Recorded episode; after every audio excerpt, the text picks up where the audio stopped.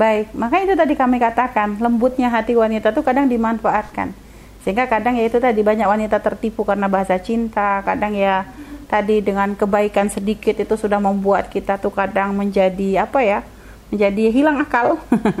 itu gitu. Makanya jadilah wanita yang tadi kita tahu ke kemuliaan diri kita sendiri, kita harus mengerti apa yang diajarkan oleh syariat adalah untuk kemaslahatan kita.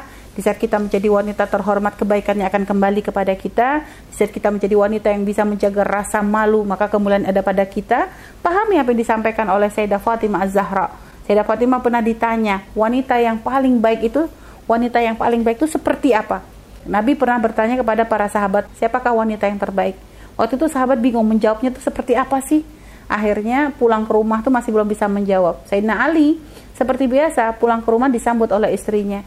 Lalu selalu bertanya. Katakan Sayyidah Fatimah tuh kalau ketemu Imam Ali itu nggak nanya dapat duit berapa hari ini tuh nggak. Tapi kalau sudah tahu Imam Ali baru ketemu Rasulullah selalu tanya, wahai suamiku ilmu apa yang dibagikan oleh Rasulullah hari ini? Jadi pertanyaan Sayyidah Fatimah itu berkualitas. Akhirnya Imam Ali berkata, Puasanya tadi Rasulullah bertanya, siapakah wanita yang terbaik? Akhirnya Sayyidah Fatimah pun memberikan jawaban. Wanita yang terbaik adalah yang tidak melihat dan tidak dilihat oleh lelaki. Yang ini ditafsiri oleh para ulama. Maknanya gimana? Tidak melihat dan tidak dilihat. Bukan berarti tidak melihat tuh merem terus. Enggak. Maksudnya adalah wanita yang kodul basar.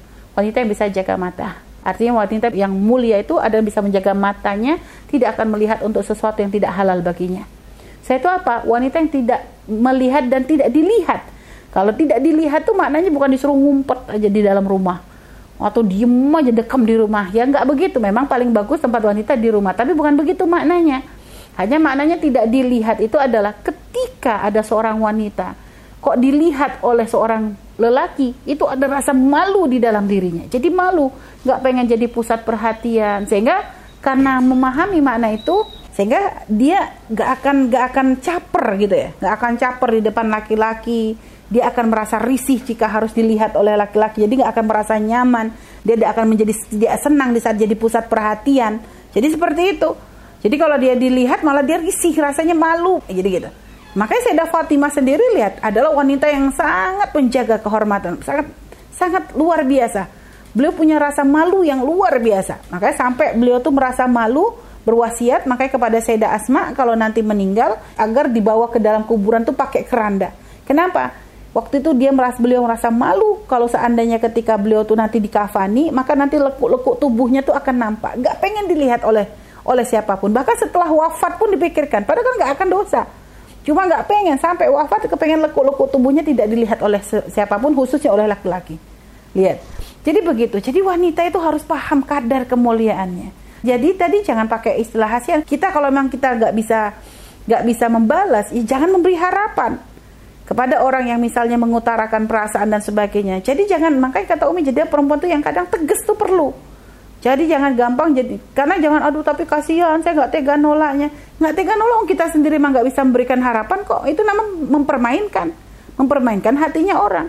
Sekarang kalau memang kita memang nggak bisa, mungkin kita belum, apalagi kita memang belum kepikiran, misalnya saya belum kepikiran menikah, atau mungkin kita sudah tahu bahwa kalau kita ini model pasti akan dijodohkan oleh orang tua kita.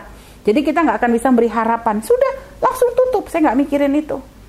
Kalau memang iya silahkan ke orang tua. Begitu saja tantang begitu.